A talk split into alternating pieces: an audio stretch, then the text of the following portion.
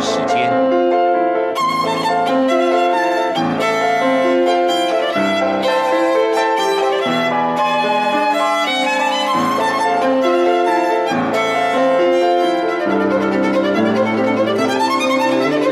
由天安门学生运动领袖王丹主讲。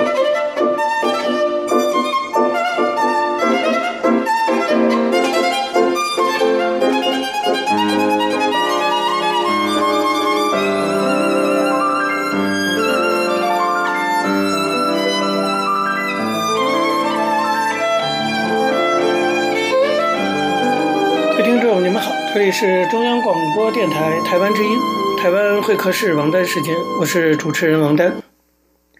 那么在本周节目的第一个单元中啊，我们要继续向大家介绍一九八九年六四民主运动三十周年纪念活动在华盛顿盛大展开。在这次活动中午一点半，国会山西草坪的二十几个团体的集会上，我们宣读了由华盛顿宣言全体签署者共同发布的。中国八九六四三十周年纪念华盛顿宣言。那么这本宣言呢，是中国著名的学者王康撰稿，然后大家集体同意的。上一周我们介绍了宣言的前半部分，本周呢，我们向大家介绍这篇宣言的后半部分。宣言是这么说的：我们寄予大学生，八九六四后，中共以温饱收买人民，全社会弥漫腐败谎言。你们在索多玛式社会长大。是八九六四一个无形而异常严重的后果，整整一代青年几乎丧失了纯洁、热情、奋发和理想。然而，青山遮不住，毕竟东流去。我们深信，你们不仅是我们的血亲后辈，更将成为八九六四精神的天然继承者，自由民主中国新一代托命人。你们一旦觉醒，中国将为之一新，你们将直接参与终结人类最后帝国。最大暴政的神圣抗争。我们告诉知识界，没有中国知识界，就没有八九六四。令人扼腕痛心的是，今天的知识界已经丧失三十年前知识界的风骨和担当，整体边缘化、犬儒化。世界有支持，则国家永无迟疑；誓不支持，为国之大耻。愿以龚自珍此语，与国内知识界共襄景策。同时，无论中共的高压还是收买，都没有彻底消减知识界精神独立、思想自由的世人风范。总有寥若晨星的知识人，在漫长专制黑夜，散发出在忧患岁月里磨砺出的历史智慧和人格光辉。我们告诉工人、农人：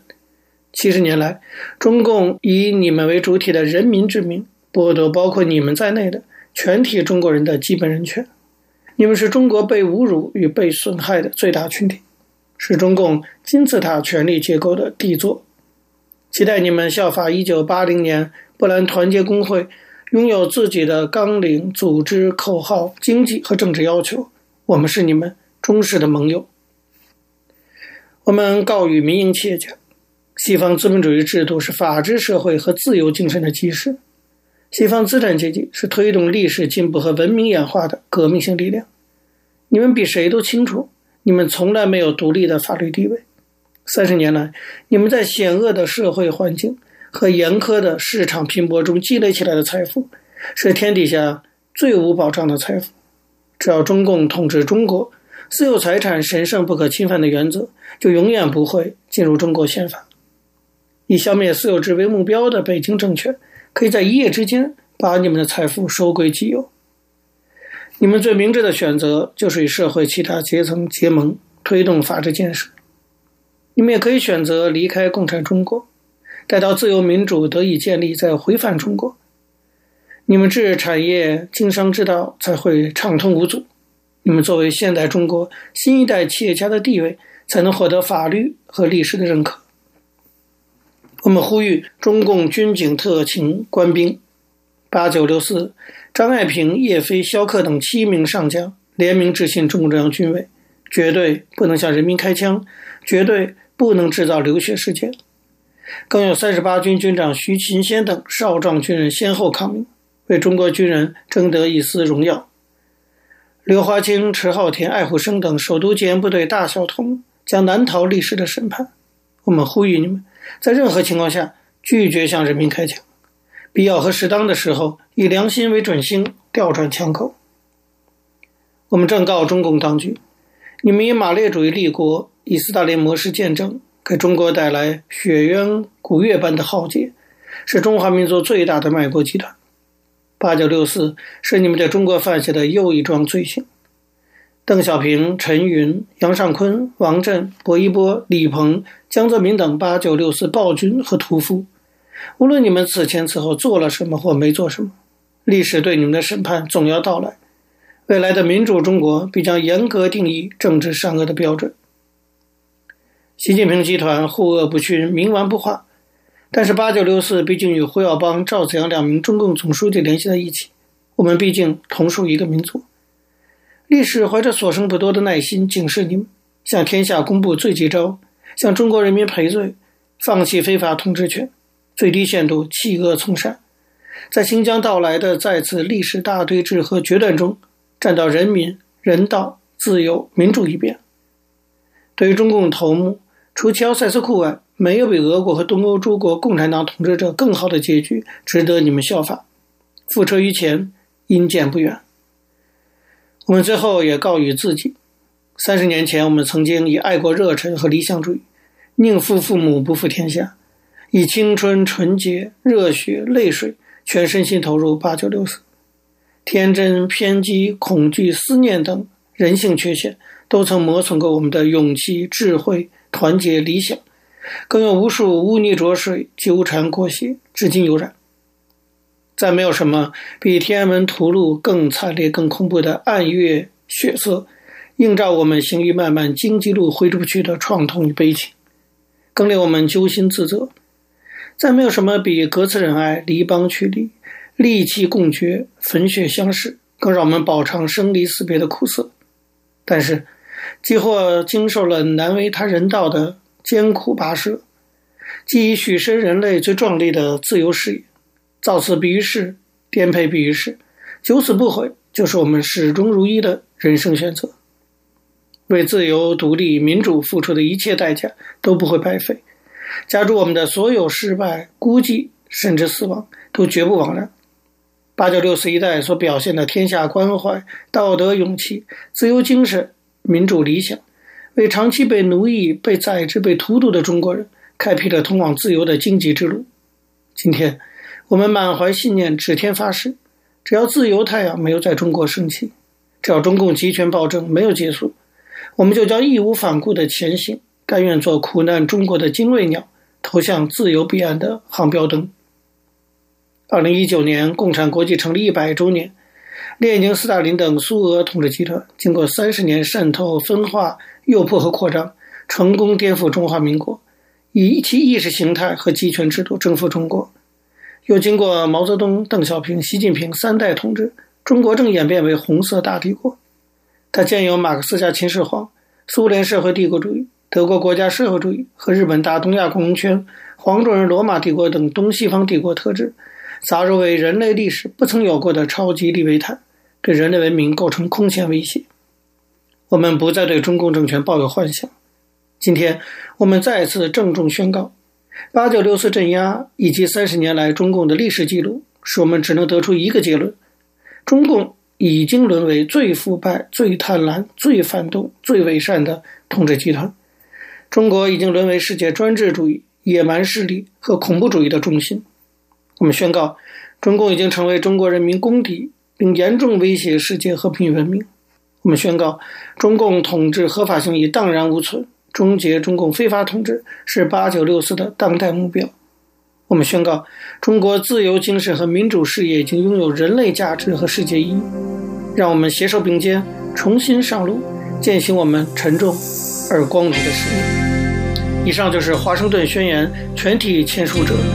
一九八九年六四三十周年纪念活动上发布的《华盛顿宣言》。各位听众，有时间关系讲到这里，我们休息一下，马上回来进行下一个单元。我曾经问个不休，你何时跟我走？可你却总是笑我一无所有。我要给你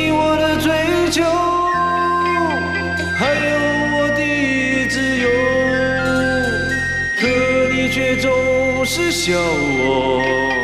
一无所有。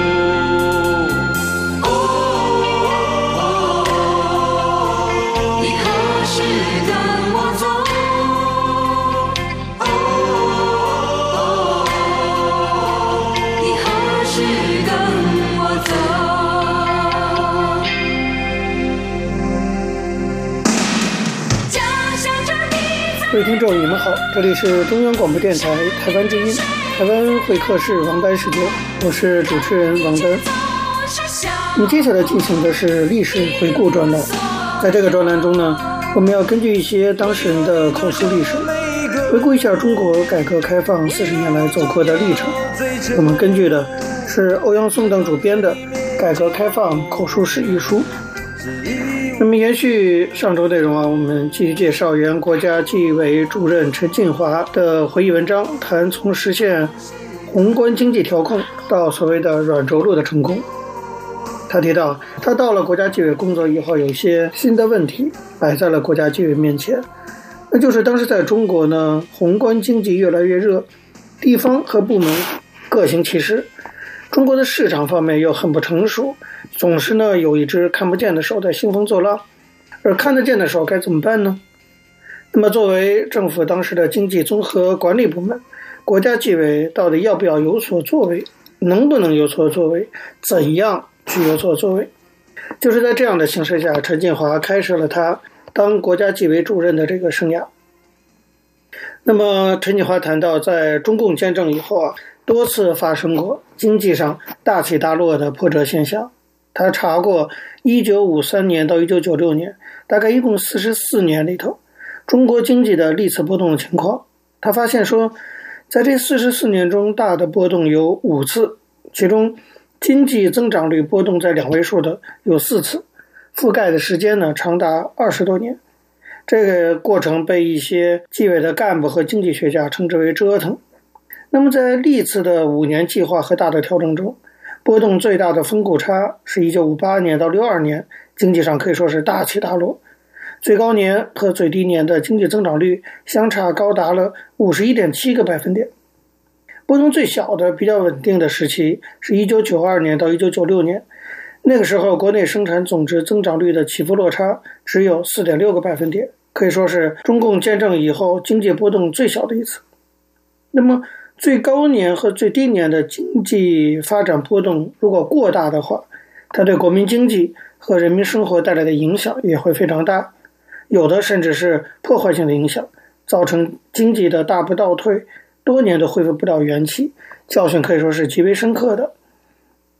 那么总结这些历史的话，有什么值得研究的现象呢？有哪些教训值得后人引以为鉴，避免重蹈覆辙呢？陈建华认为。新中国成立后的前三十年，他认为主要是受左的指导思想的影响，领导人不尊重客观规律和缺乏实事求是的精神，造成了反冒进的失误、大跃进的失败，直到文化大革命的十年的这种破坏。那么，一九七八年实行改革开放以后，有两个现象值得深思和总结，一个叫做投资饥渴症，一个呢就是政府换届的政绩效应。这两者结合在一起，而且相互作用，就催发了经济过热，导致发展失控，造成新的经济波动，甚至是非常大的波折。这个所谓的投资饥渴症啊，它是匈牙利的学者亚诺什·科尔奈在他的那本专著《短缺经济学》一书中最早提出一个观点。科尔奈在书中说，在社会主义的经济中啊，没有一个企业或者非盈利机构不想得到投资的。所以呢，投资饥渴可以说是长期的，不存在饱和问题。比如说吧，刚刚完成了一项投资，暂时满足了投资饥渴，很快又会产生新的饥渴，而且比以前更加强烈。所以，投资饥渴症呢，可以说是概括了整个社会主义国家的一个普遍现象，讲得非常形象。陈进华说，对于发展中国家来讲啊，投资饥渴症同样是一种普遍的现象，应当做历史的全面的分析。也就是说。一个国家要发展，当然就要进行建设，所以对投资的饥渴就是对建设的渴望和追求。它其实也有它正当的一面，可以起到唤醒人们觉悟的作用，可以提高发展的积极性。那问题是说，饥渴的内容是什么和饥渴的程度到哪里？如果饥渴的内容不恰当，或者说饥渴的程度失控了，就会带来负面的效应。而过度的饥渴，它一旦成为政府行为，成为受个人功利主义驱动的执政的目标，然后又失去市场的正确导向和发展的理性指导，它的负面作用就会迅速的膨胀，结果就会是经济过热、发展失控，直到走向良好愿望的反面。陈庆华为此啊专门去查了中国改革开放以来历次经济过热。投资膨胀跟政府换届的关系，发现呢，他们之间是一种正相关的同比关系。他列举了历次政府换届的当年和第二年，国民生产总值和投资，他发现都会双双攀升。那这种攀升的结果，就必然导致经济过热，导致资源配置错位，物价上涨，引发经济生活混乱，以致不得不进行治理和调整，并付出更多的代价。让社会的总供给总需求恢复到正常合理的一个区间。那么分析相关的数据啊，就可以看出政府换届的那种政绩效应。除了1989年受到政治风波的影响以外，GDP 只增长百分之四点一，这是一个很特殊的例子。其余各次换届的当年和第二年，GDP 都是高位增长，达到或者接近两位数的增长。那么，除了个别的年份以外呢，投资更是高位增长，成倍或数倍的高于 GDP 增长速度，成为催发经济过热的主导因素。这其实也就证明了我们过去多次谈到的，在中国根本没有纯粹的经济发展的问题，经济发展过热也好，这样也好，那样也好，很多时候其实都是由于。政治原因，那么陈建华这篇文章就明显的提到哈，政府换届导致的经济过热的现象，点出了政治跟经济之间的这种串联的关系。陈建华在他的文章中还提到，一九九三年的经济过热不同以往的是，这次热得快，热得猛。一九九二年全国 GDP 增长百分之十四点二，工业总产值增长百分之二十四点七，全社会固定资产投资增长百分之四十四点八。城镇居民消费价格指数上涨百分之八点六，这些数据表明，一九九二年的经济增长速度已经显示出过热的迹象。在这个基础上，一九九三年上半年的各项指标再创新高，工业总产值的增长率达到百分之三十点二，全社会固定资产投资同比增长率高达百分之六十一，三十五个大中城市居民消费价格同比上涨百分之十七点四。六月更高达百分之二十一点六。那么这种形势的出现有几个重要原因。第一呢，就是经过十五年的改革开放，中国的市场环境发生了很大变化，经济运行机制、人才成长、经验积累都为加快发展创造了条件。第二就是经过多年积累，经济实力增强，特别是东部沿海地区的开放、外资的进入、非公有制经济的发展，都为加快发展提供了必须的物力和财力。第三就是邓小平一九九二年年初的南方谈话，破除了多年禁锢人们思想的理论迷信和思想束缚，极大的激发了广大干部群众的热情和加快发展的积极性。到了一九九三年，也是第八届全国人民代表大会后的政府换届年，就像陈锦华所分析的，各地的新一届政府产生以后，都有急于要做些事情的愿望，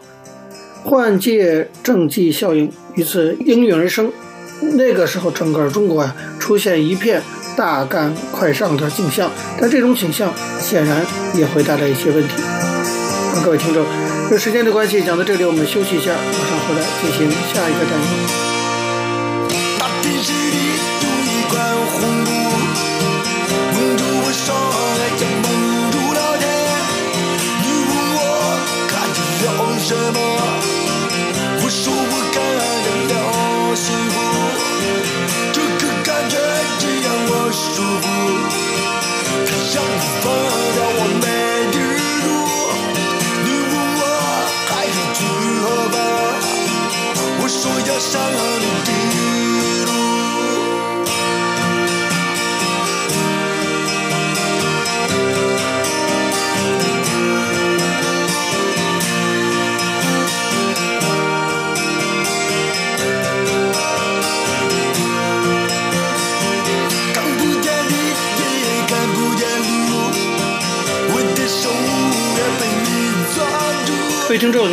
这里是中央广播电台台湾之音，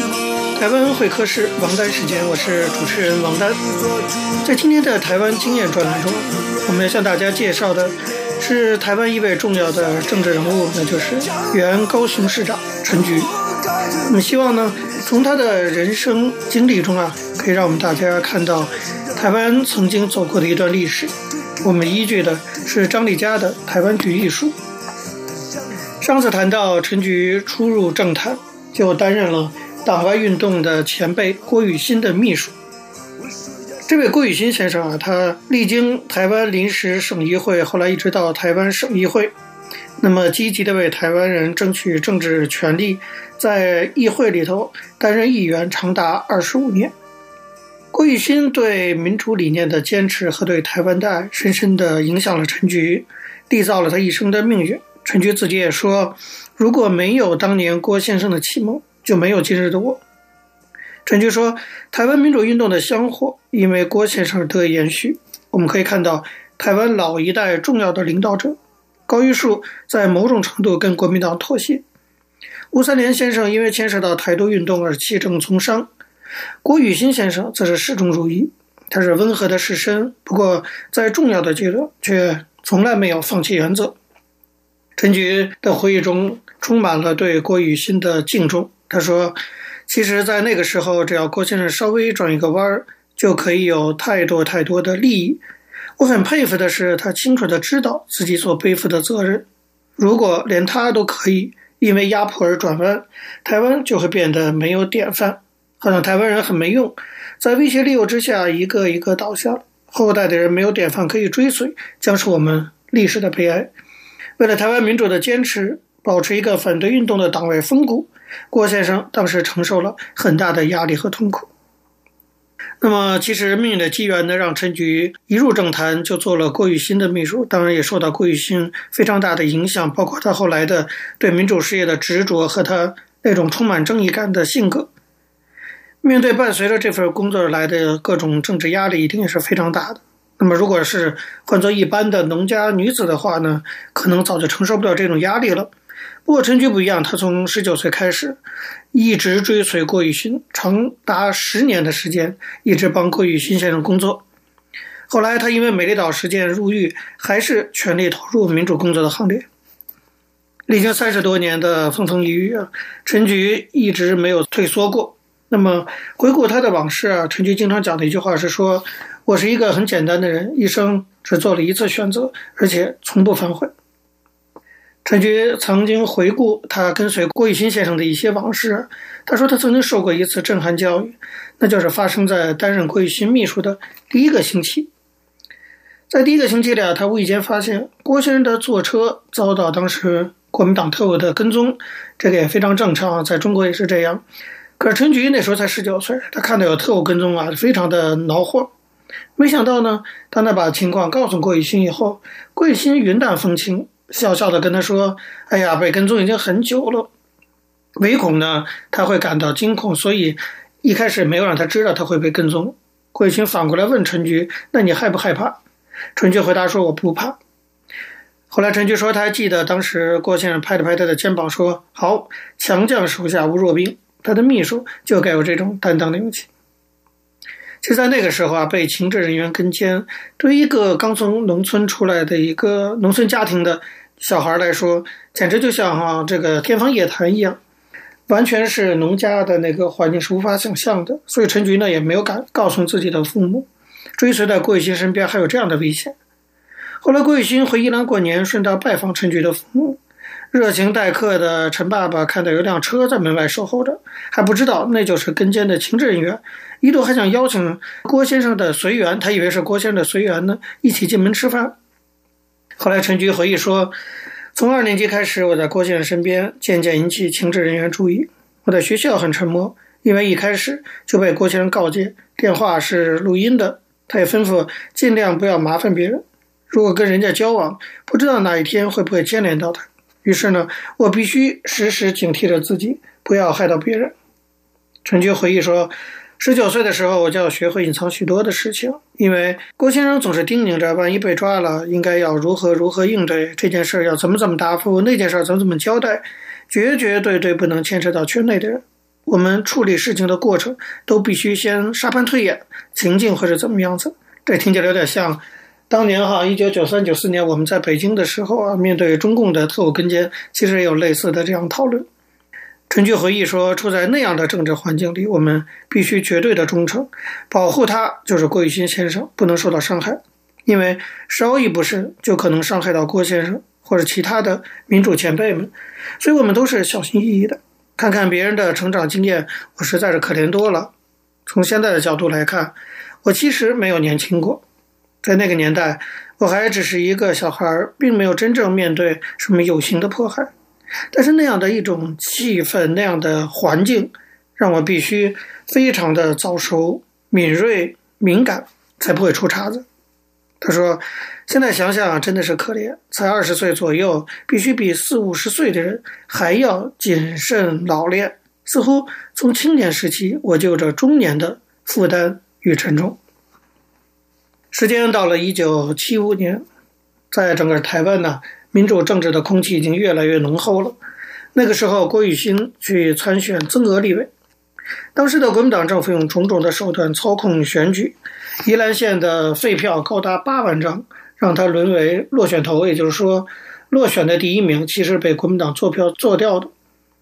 那么这场选战被称为一场悲壮的选战啊，对台湾民主运动有很大的影响。为郭雨新打选举诉讼的律师就是后来的著名的民进党主席，有圣人之称的林义雄先生。陈菊回忆说，当时林义雄是在台北当律师的优秀宜兰小孩，我印象非常深刻。郭先生在选举过程中受到很大的攻击。军方公然替对手的邱永聪助选，在南方澳演讲会场，甚至有人穿着军服出来发传单，小小的传单印着几句对联，说郭雨新的小孩去北京如何如何。我很气愤地告诉林义雄，他们怎么可以这样的造谣呢？结果义雄兄却平静地回答：“本来就如此啊，如果不是如此，我们大家回家睡觉就好了。”他的意思是说，现实如果不是这么无理与公不公平，那就天下太平，我们都不必打拼了。所以，对于那种不合理，他说林义雄能够轻松以对，这跟对当年的我有很大的不同。孙菊回忆说，这场选举的不公平以及后续的选举诉讼，后来出版《虎落平阳》，留下完整过程。在台湾选举史，这本书是重要的一个历史记录，叙述国民党如何公然作票。舞弊买票，那么现在的人可能根本无法想象和理解，怎么会有那样的时代？他说，因为这场选举以及后续的选举官司，大家跟林义雄兄开始有了比较多的往来，认识他的家庭，认识那对双胞胎，因为助学而结识了一群年轻人，常常去林义雄的家。双胞胎的若干宜兰腔口音的讲话很可爱，例如讲洗身体说成洗分书，没有人听得懂，大家都故意一直笑他们。逗弄他们，由此呢，陈菊跟林义雄结下了深厚的友谊。后面还有一大段故事，就是关于林义雄的悲剧。那么陈菊在其中也牵涉非常的深。好，各位听众，由于节目时间的关系，今天的台湾会客室王丹时间到这边结束了。非常感谢您的收听。如果各位听众对我们的节目有任何的指教，可以写信到台湾台北市北安路五十五号王丹收，或者发电子邮件信箱到八九六四 @rti dot org dot tw 给我。我是王丹，下次同一时间再见。没有烟抽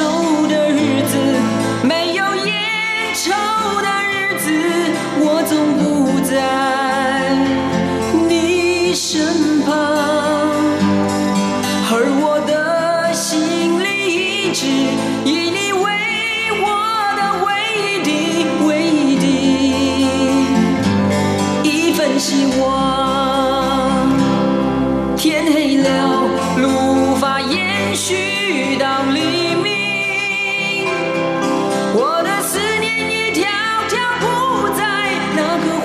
小镇的街头。你们似乎不太习惯没有蓝色的鸽子飞翔。